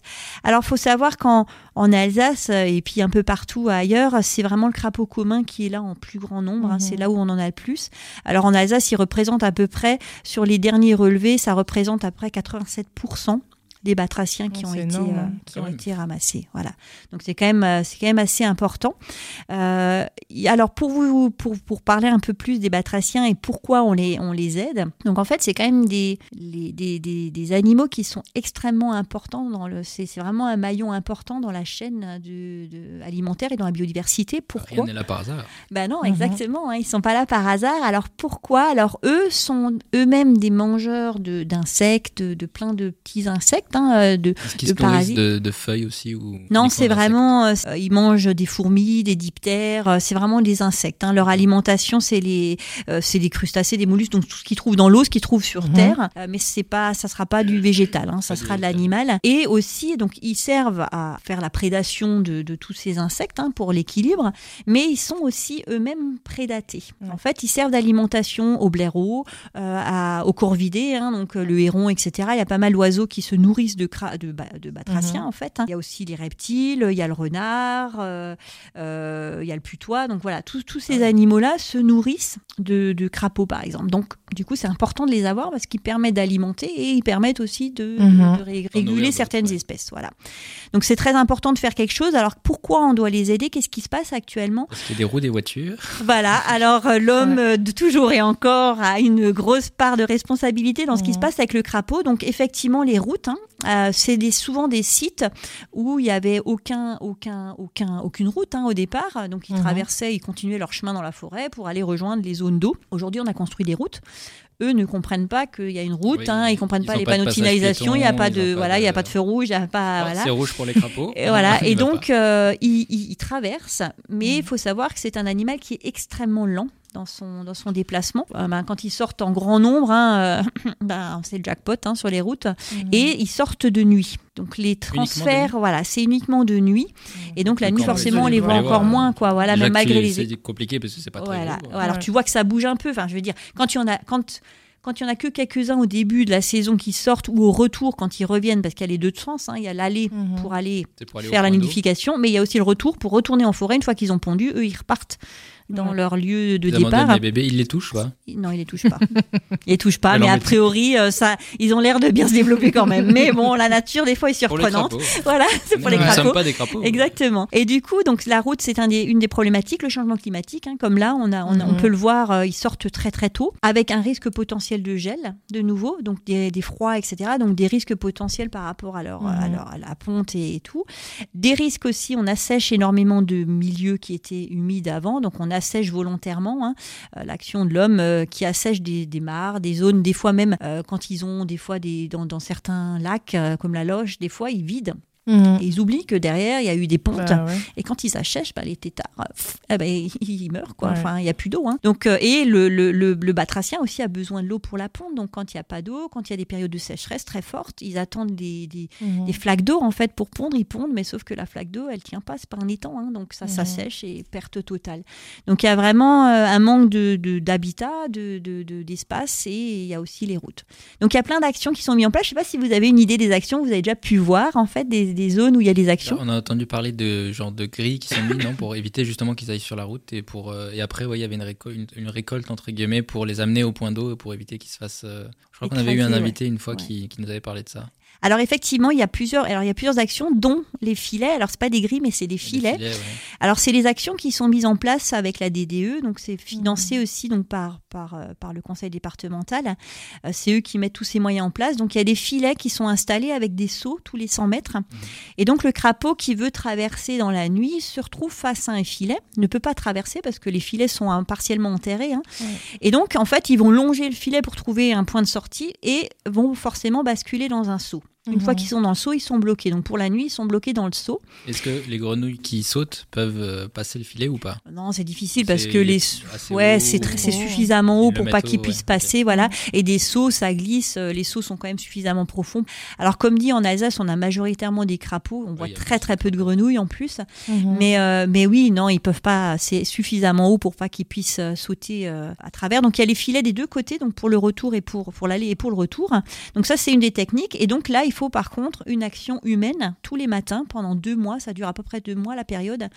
Tous les matins pendant deux mois, il faut des gens qui vident les seaux euh, au lever du jour en fait, avant que après ils puissent se faire attaquer par les oiseaux, hein, parce que les oiseaux sinon c'est des proies faciles Sinon, dans le. Sinon c'est perdu. quoi. Voilà, c'est ça, c'est buffet à volonté. Ils ont même pas besoin de bouger, euh, ils piquent dans le seau, c'est bon. hein. Donc euh, il y a, on vide les seaux, Ouais. on transfère, euh, on les ramène de l'autre côté, on les fait traverser la route. Ça c'est une des options. Mais là il faut une, une action Mhm. humaine très forte. Il faut des bénévoles. Ensuite il y a ce qu'on appelle des crapauducs.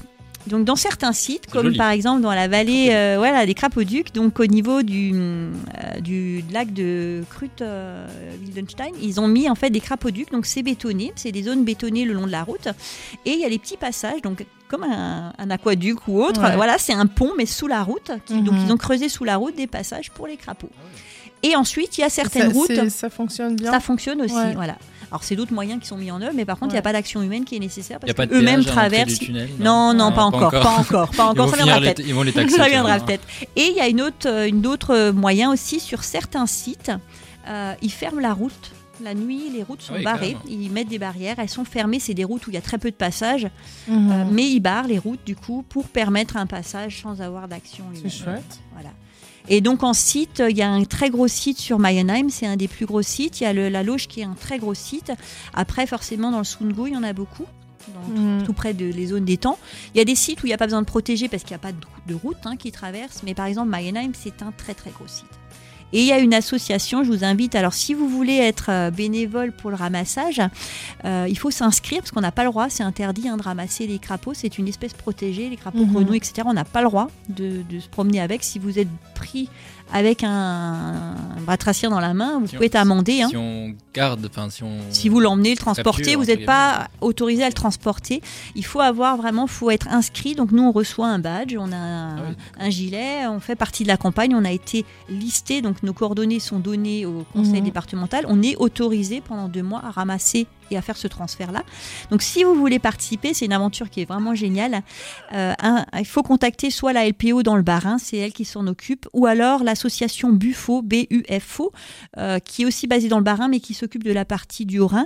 Et sur le secteur euh, Mayenheim, etc., il y a la Maison de la Nature euh, de Hirtsfelden qui s'en occupe aussi.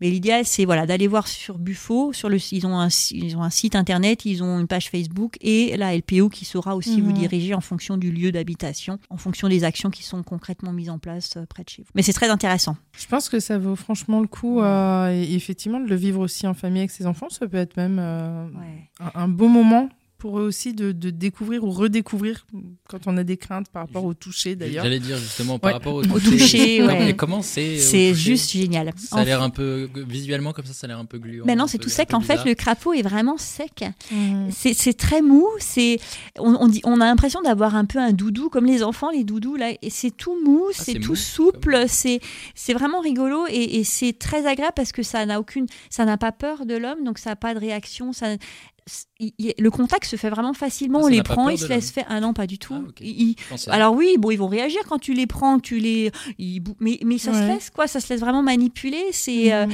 et, et quand le mâle est sur la femelle, euh, bah, il bouge plus. hein. On peut même le prendre. bien. euh, ça, la femelle, bon, eh ben, il se décroche pas, il s'accroche avec Bah, ses ventouses.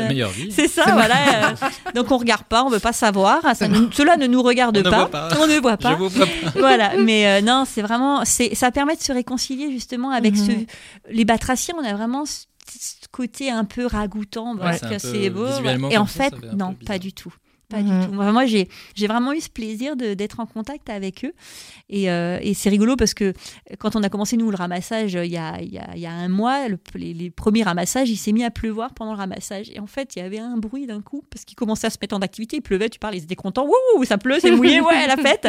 Et en fait, ils commençaient à croisser. C'était juste incroyable. Il y avait un concert en plus du ramassage. Donc, ouais, non, franchement, c'est une belle expérience. Ça s'entend hein, que t'aimes vraiment Ah, les mais moi, Mais, une mais grande moi, tout, passion. en fait, la Ça sent- nature, ah ouais. euh, ouais, voilà. Les c'est- auditeurs ne peuvent pas le voir, mais t'as presque les yeux qui brillent quand tu ça, en mais parles. bien sûr. Franchement, j'adore. Et je vous invite, si vous voyez sur la route le, le matin, au ramassage, on met des triflash en marche. Il y a des panneaux de limitation de vitesse spécifiques, donc on fait ralentir la vitesse parce Mhm. qu'il y a du monde qui est là au bord de route qui ramasse. Euh, On voit très souvent des gens qui en ont rien à secouer, qui roulent très vite.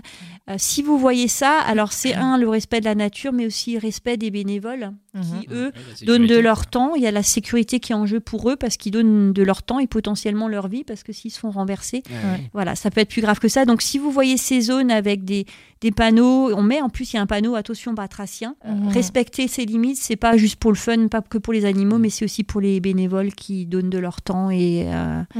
Et pour nous en fait hein, au final. Donc euh, voilà. Et c'est vrai que cette chronique, elle a permis aussi non seulement d'en savoir plus sur les batraciens en Alsace et de sensibiliser à leur sauvegarde, hein, donc à à leur protection. À. Puis c'est très, c'est très important. Comme les abeilles sauvages que tu avais fait aussi il y a quelques Ouais, mois, hein, ouais. pour des batraciens en Alsace. Merci beaucoup, Marie. Vous restez bien évidemment avec nous, Virginie, Marie et euh, Laurie. Dans quelques instants, nous allons ainsi accueillir notre invité Claude Hertley. C'est le président de la société de musique Ilian Koff. Il est également vice-président des Harmonies du Haut contemporain, on parlera musique, on parlera harmonie également, mais juste avant, je propose en quelques secondes de parler cinéma, comme je le disais, puisque c'est le cadre de la troisième pause musicale. C'est vrai que on a parlé un petit peu de euh, tous les films qui sont sortis en 2019 à l'occasion des Oscars 2020. Celui-ci, je ne sais pas, il sera peut-être aux Oscars 2021 puisque sort nouveau Ah James, James Bond, Bond, oui. No Time to Die. C'est aussi le titre de la chanson qui a été dévoilée il y a un mois et c'est la chanteuse américaine Billie Eilish qui va ainsi interpréter le générique de euh, ce film. Ça s'appelle No Time to Die, Mourir peut attendre en français, telle est la traduction en tout cas euh, du film, hein, euh, tel qu'il s'appellera. Je vous propose d'écouter Billie Eilish à l'occasion du nouveau James Bond. On en reparle bien évidemment juste après.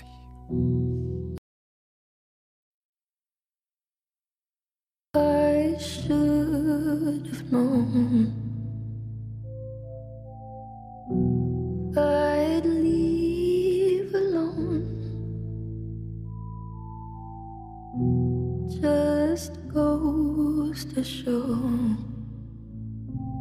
that the blood you bleed is just the blood you own.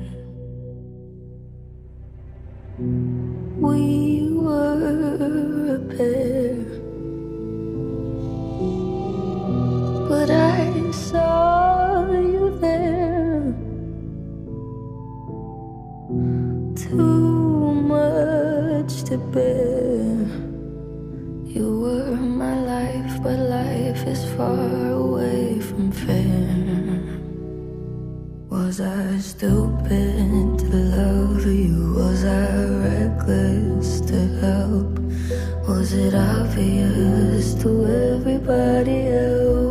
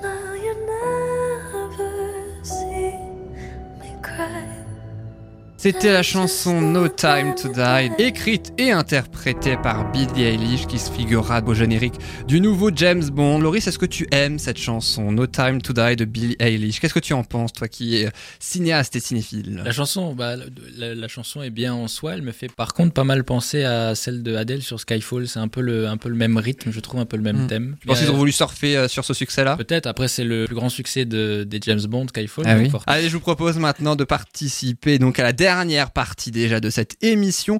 Nous avons, c'est le titre de la chronique, le bonheur de recevoir notre invité.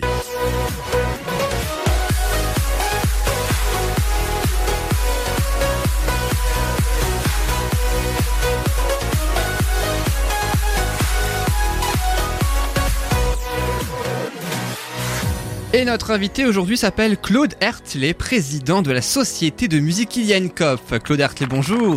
Ben, bonjour, bonjour à tous. Le bonheur, il est pour moi. Hein. Mais pour nous aussi, puisque vous êtes le président de la Société de musique Ilian Kopf, vous êtes également le vice-président des harmonies du Haut-Rhin. Euh, pour plus de renseignements sur tout ce qu'on va dire, évidemment, c'est sur le 3, euh, www.musique-iliankopf.fr. Mais juste avant, il y a évidemment les deux traditionnelles questions à destination de Marie, de Virginie et de euh, Loris. Donc... Je les oublie à chaque fois. ça. Moi pas, je les aime bien. Ouais, il y a que Marie, je crois, ce soir, qui les aime bien. Alors, la Société de musique Ilian Kopf, c'est donc une harmonie innovante avec de nombreux événements annuels. Ils fêtent leur 110e anniversaire en 2020. Ah oui, 87 Ah oui. aussi. Donc autant. Donc autant dire qu'ils ont fait quand même pas l'âge mal de de Marie et. Virginie réunis quand même.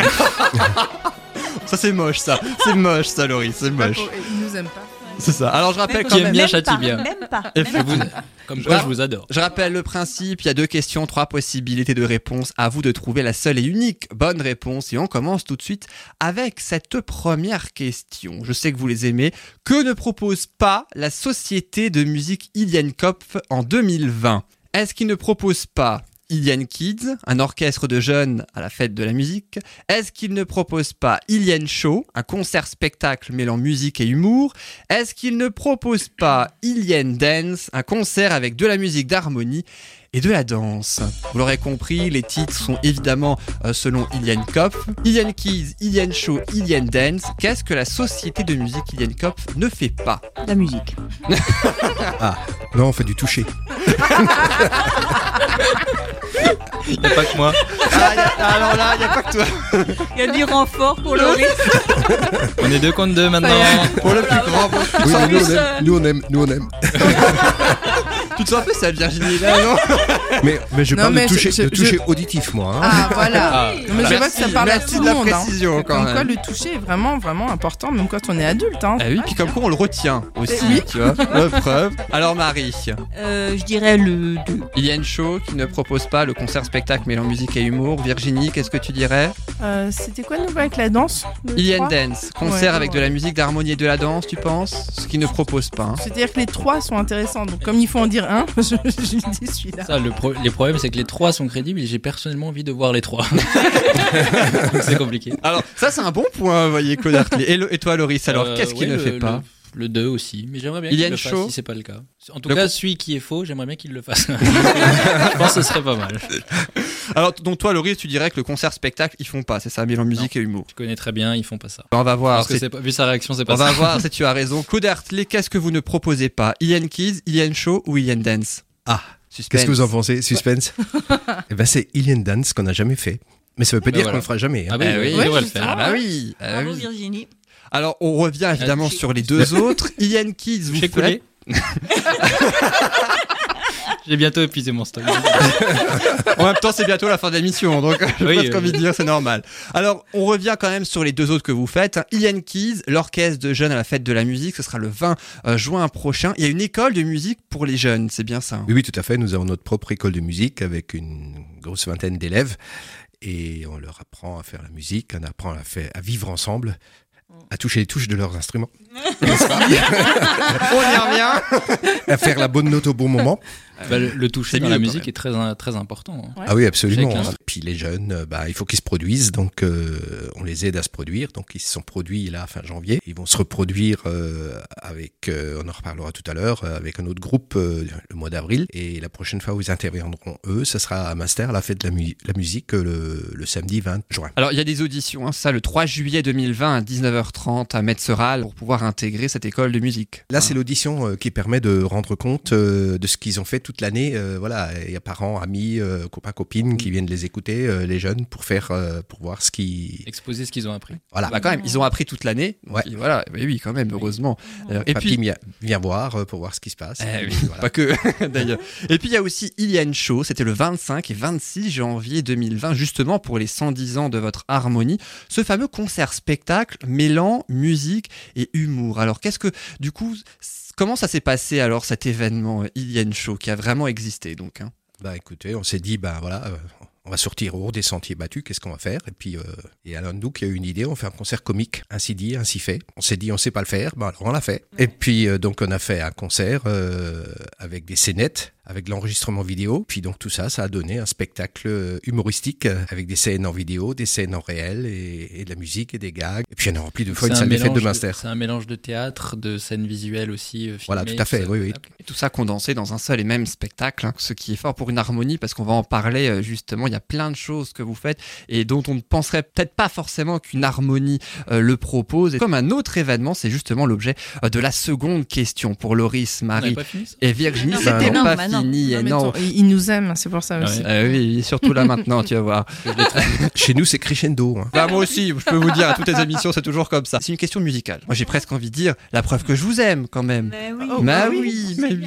Quelle chanson a déjà été interprétée par l'harmonie dans un de leurs concerts? Est-ce qu'ils ont déjà interprété No Woman No Cry de Bob Marley, donc plutôt reggae hein? Est-ce qu'ils ont interprété Highway to Hell d'ACDC, plutôt pop rock, rock Ou la flûte enchantée de Mozart Là, c'est la musique classique. Alors, No Woman No Cry de Bob Marley, Highway to Hell d'ACDC ou la flûte enchantée de Mozart Laquelle ils ont interprété, hein à Ah, votre ils ont, ils ont il y en a deux interprété. qui n'ont pas. d'accord. Il y en a deux qui n'ont pas interprété, il y en a une qu'ils ont vraiment fait. Laquelle? Ah, ah. Ah, ça réfléchit, hein, ça réfléchit. Hein. J'ai envie de dire ACDC. ACDC pour Loris, Marie et Virginie, elles réfléchissent encore. Eh, mais on est perdu. Avant, on entend parler de hindou, turc. On Ah bah, dit que tout eh, est possible. J'ai dit, tout à l'heure, il y a plein plein de choses. Donc, ah oui. Ouais, ouais, allez, moi je dirais No Woman No Cry. No Woman, Ça, ça, No C'est pas le Cry. truc qui est censé. Marie, tu dis la flûte enchantée, comme ça il y a les trois.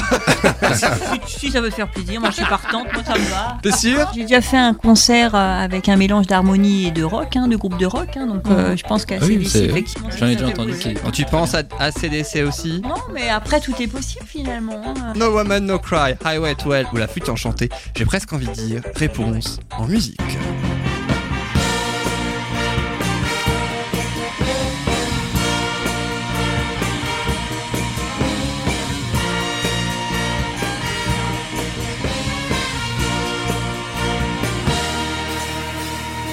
Bravo Loris, c'était bien ACDC, Highway Une fois que j'ai vu. Eh, c'est pas souvent. temps. Alors, c'est dans le cadre, Claude Hertley, d'un grand concert. Ilian Rock, hein, c'est bien ça. Voilà. Racontez-nous un petit peu tout ça. C'est que des chansons comme ça, pop rock, des reprises de grands Tout tubes. à fait, tout à fait. Bah, il y a, il y a deux ans, on a décidé de, ouais, de sortir des sentiers battus. Et on a dit, euh, bah voilà, bon, les, les harmonies, ça fait de la musique classique, ça fait de la musique, euh, comment on dit, ou papa, folklorique. Et on a, dit, bah, il faut un nouveau public, il faut autre chose. Et on a décidé de se lancer dans la pop rock. Et on a fait un concert euh, avec euh, trois guitares, quatre chanteurs, euh, deux claviers, plus les 35 musiciens de l'harmonie. Et voilà, ça a donné ça. Et donc, voilà, pendant deux heures et demie, de la pop rock. Euh, Metallica, Dire Straits, Deep Purple, Voilà. voilà. et, ACDC aussi. et donc, euh, c'était en 2018. Et puis, donc, on a dit, bah, ouais, bah, si- finalement, c'est chouette. Et on en a refait un en 2019. Et le prochain, bah, il aura lieu en 2021. Voilà, donc, Où, du coup? C'est à Breitenbach, parce qu'on est originaire de Metzeral, notre harmonie. Là-bas, au fond de la vallée. Vallée de la Mince- Vallée de Munster. Ouais. Très belle vallée hein, d'ailleurs. Et oui, et puis c'est vrai que euh, Ilian Rock, c'est- presque devenu maintenant un événement incontournable depuis 2018, tellement que ça a eu du succès aussi. hein. Ah oui, on nous demande quand c'est le prochain. hein, donc, euh, voilà. Ah oui. Euh, Comme en quoi. fait, euh, le premier, on a, on a fait de la publicité, mais euh, bon, on avait- la salle était remplie. Et la- le deuxième, ah ben, les, les gens ils faisaient la queue pour entrer dans la salle. C'était juste formidable. après. hein. Ah Il oui. y avait plus de place assise, plus de place debout. euh, C'était juste chouette. Et puis ça permet de revisiter un peu la musique. euh, Ah oui, oui. Ah bah c'est le but hein, aussi. Hein. C'est ah oui, C'est c'est- ça qui est bien. hein. Ah oui, c'est le but. Et puis justement, dans le cas de Ilian Rock, il y a aussi donc euh, d'autres chansons, euh, je le disais. Euh, Connaîtrez-vous euh, donc ou le titre évidemment, ou euh, l'interprète de euh, cette chanson-là, par exemple?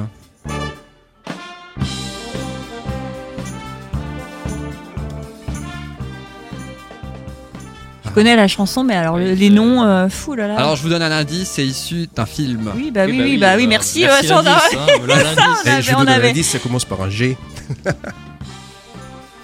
Ah, pour le titre, hein, pour le titre de la musique. Et le film ça commence par un R, très célèbre. Il est très musclé aussi. C'est Rambo le film. L'autre. Euh, Ah oui, euh, Rocky, Rocky, oui. Rocky. Ouais. Rocky de Gonna Fly Now pour la chanson. Euh, donc Rocky, ça date de 1976 et accessoirement, les grosses têtes, à sa création l'année suivante, ont repris cette musique. C'est juste. ça oui, C'est c'est juste, vrai. ouais. C'est pour ça que vous la Ça, reconnaîtrez. c'était notre, euh, un des morceaux de notre Alien Rock euh, 2018. Effectivement, puisque les- évidemment, vous l'avez compris, y compris à CDC, y compris celui-ci, euh, ont donc été proposés. C'est la version hein, donc de euh, l'harmonie, tout comme la prochaine et surtout la dernière. Écoutez bien, j'ai presque envie de dire que c'est tout aussi connu.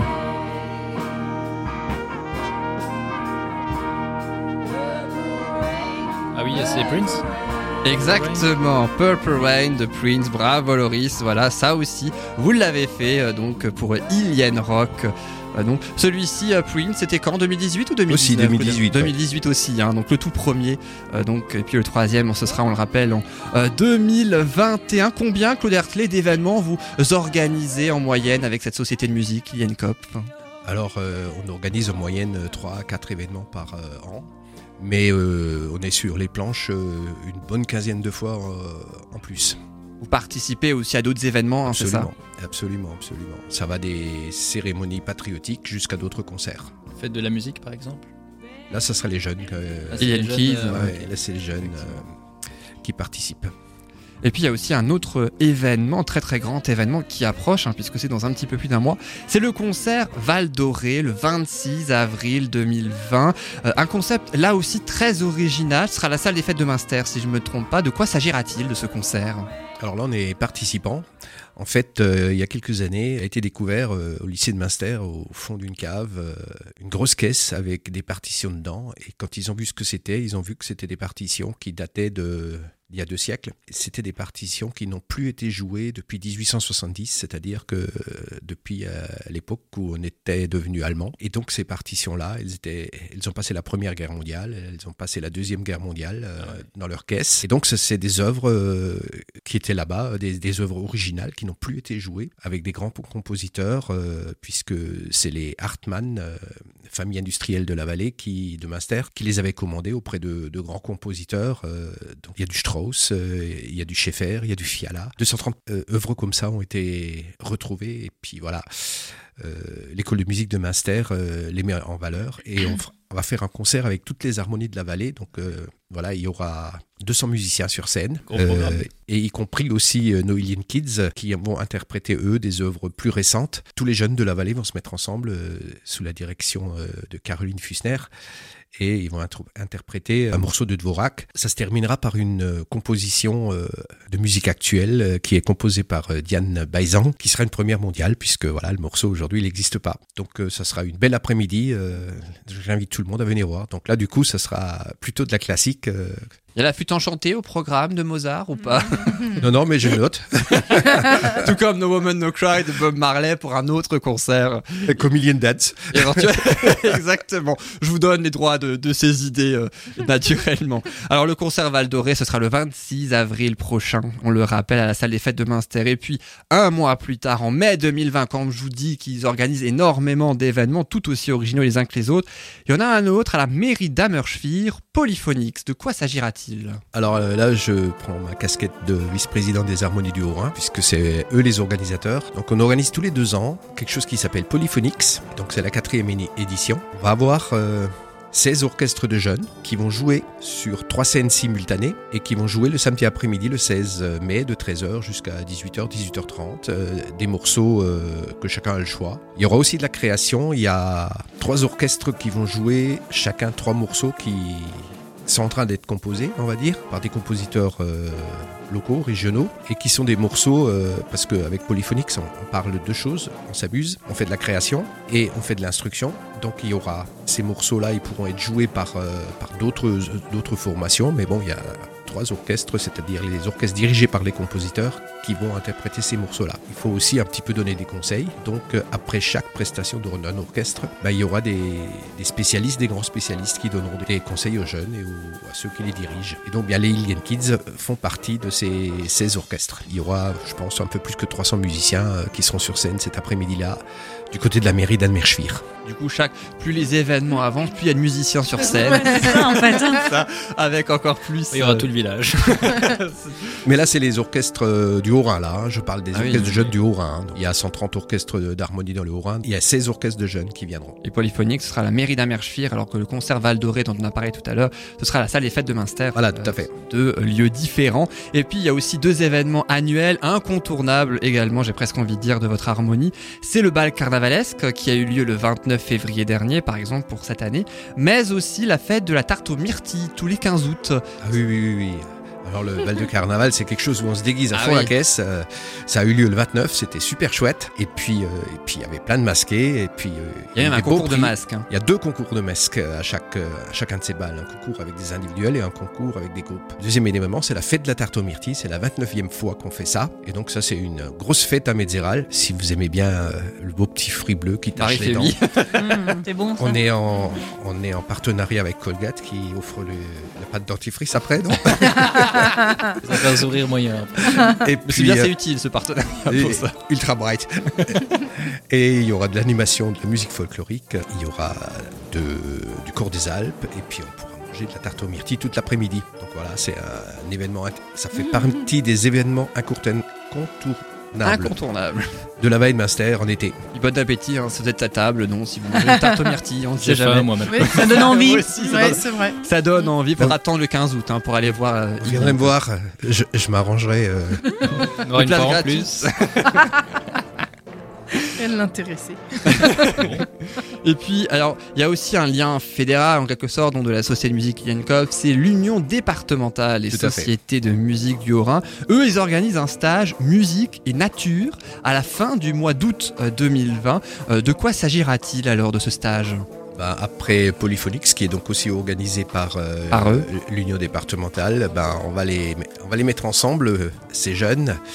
Et donc on va former un orchestre éphémère d'une soixantaine de musiciens qui viendront de tout le Haut-Rhin, ceux qui ont envie.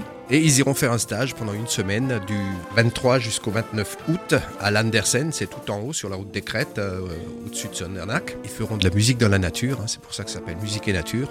Les, grands axes de ce programme, bah, c'est tout simplement bah, monter en une semaine un programme musical pour faire un concert. Ce concert, il aura lieu le 28 août dans la salle des fêtes de Münster. Et aussi, euh, bah, un peu s'amuser, donc transformer des produits de la nature en instruments de musique. Voilà, se rapprocher de la nature, euh, le temps des pauses, euh, pour, euh, pour se ressourcer. Et donc, euh, bah, pour encadrer tout ça, il y aura du beau monde.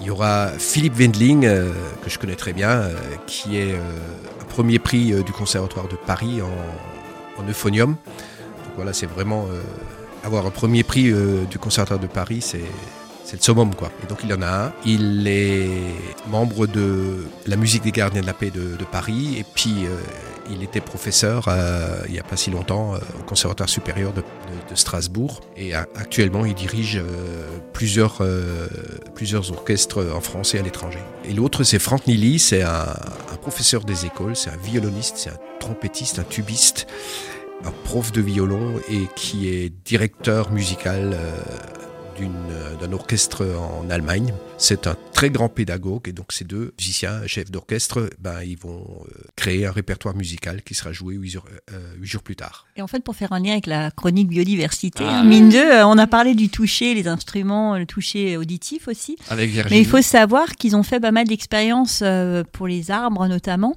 euh, avec la musique en fait, hein, et ils ont pu voir que les, les plantes et les arbres notamment euh, sont très réceptifs aux vibrations en fait musicales, et donc ça a un impact aussi pour eux si on veut, pour qu'ils puissent aussi lutter contre certaines maladies, etc., d'amener de la musique. Donc euh, voilà, donc je trouve ça intéressant que vous fassiez en plus euh, Ben voilà. ce type de- d'activité en nature. euh, je trouve ça, ouais, c'est marrant. Quand tu leur fais écouter du Bob Marley, les feuilles se consument. C'est ça. Je sais pas pourquoi. Mais pas toutes. Surtout à la fin de l'été, Après, il y, a la, il y a la musicothérapie, hein, ça soigne Ah aussi. oui, hein. oui, Faudra peut-être essayer. Hein, ça. On n'a pas encore parlé d'ailleurs hein, dans, cette, dans, dans cette émission.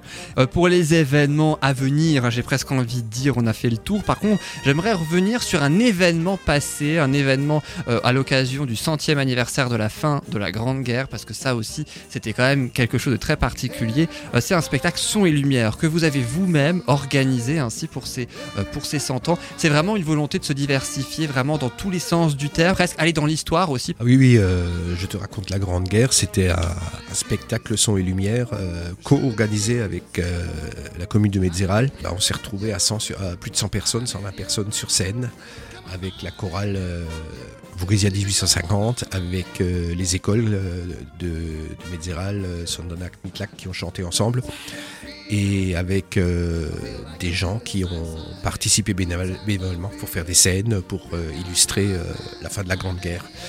C'est un spectacle qu'on a fait euh, dans une salle éphémère et puis bah, on l'a joué trois fois et on a joué pour euh, à peu près euh, 1000 personnes.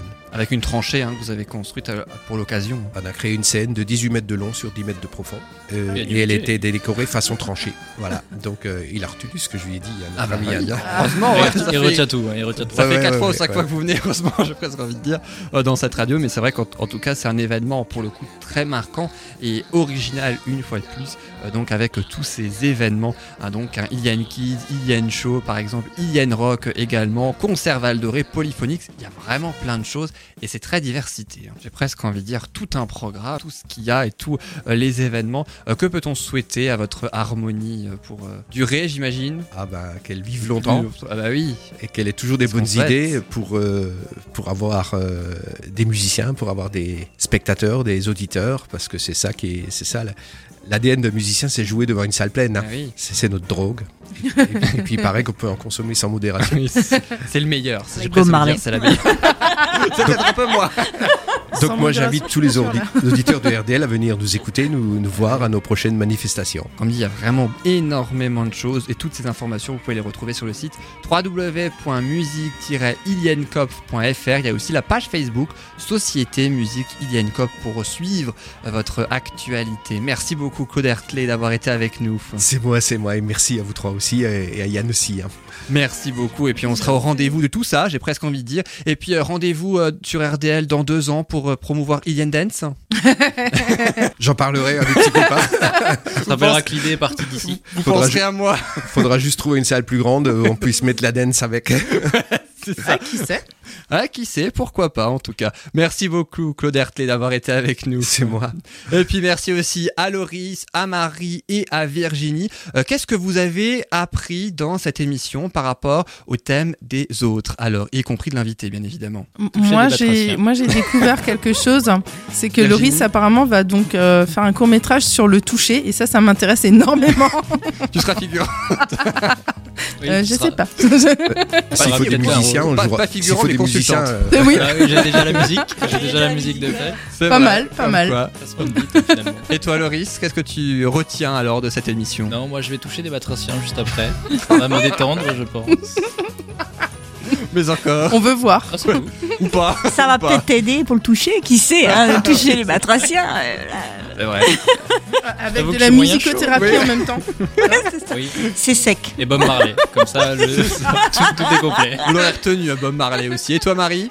En fait, euh, plein de choses. euh, ben, le, le- le- l'harmonie hein, que je connaissais pas du tout. Donc euh, voilà, c'est toujours intéressant. Moi, j'adore la musique en plus, donc euh, c'est, c'est sympa. Et puis ben voilà, le toucher, et tout. Enfin voilà, comme Le toujours, toucher, hein, très Oscars, intéressant. les Oscars, ouais, c'était. ouais. Je suis contente de savoir parce que j'ai pas suivi, mais de savoir que, le- que pour le Joker, ils ont eu donc effectivement. euh, Meilleur acteur. Ouais, ouais, je, je suis vraiment contente. Donc euh, voilà, que des bonnes nouvelles, que des que de belles choses apprises. Eh ben, en tout cas, merci beaucoup à tous les trois d'avoir participé activement à cette émission. Marie, on te retrouvera, toi, dans trois semaines, le 7 ça. avril prochain, pour euh, une nouvelle bulle d'air frais dans Bulle de Bonheur. Et puis, la semaine suivante, ce sera toi, Virginie. Ce sera dans quatre semaines pour le Mhm. 14 avril. Et puis, la semaine d'après, ce sera toi, Loris, dans Oh, zut. 5 semaines, le 21 avril. Mais il sera avec d'autres personnes, avec Manuela peut-être, organisation du Ah. mariage. Tiens, peut-être que ça donnera aussi d'autres séquences à alimenter pour le bêtisier. Merci beaucoup à tous les trois. La semaine prochaine, on donnera Mm. rendez-vous avec Déborah pour les soins énergétiques, Sylvie pour l'aromathérapie et enfin pas. Patricia pour la sophrologie. Il y a aussi la page Facebook soundcloud.com pour le podcast. Je vous souhaite une excellente fin de journée, une excellente fin de semaine et je vous dis naturellement à la semaine prochaine. Salut